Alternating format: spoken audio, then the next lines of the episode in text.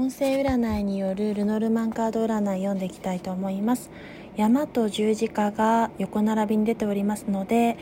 山は障害や高い目標試練を意味しております。そこに十字架が出ますと自信はなくても超えるべき今が試練の時であることを意味しており十字架と道と太陽も並んで出ておりますが重大な決断や厳しい選択をすることによって忍耐力や強く立ち向かう時でありその時が試されているというところも出ておりますしそれをはっきりとした意思で決断する時でありそれによって喜びや幸福を他者から受け取る時というところをブーケが表しております。そしてメールとハートが意味するところも読んでいきたいと思います。そして犬も出ておりますがメールや LINE 友達心が通じ合う友人からの優しさを感じれる出来事や淑女と紳士が乱立して縦に並んでいることからそこに恋の予感もある時です。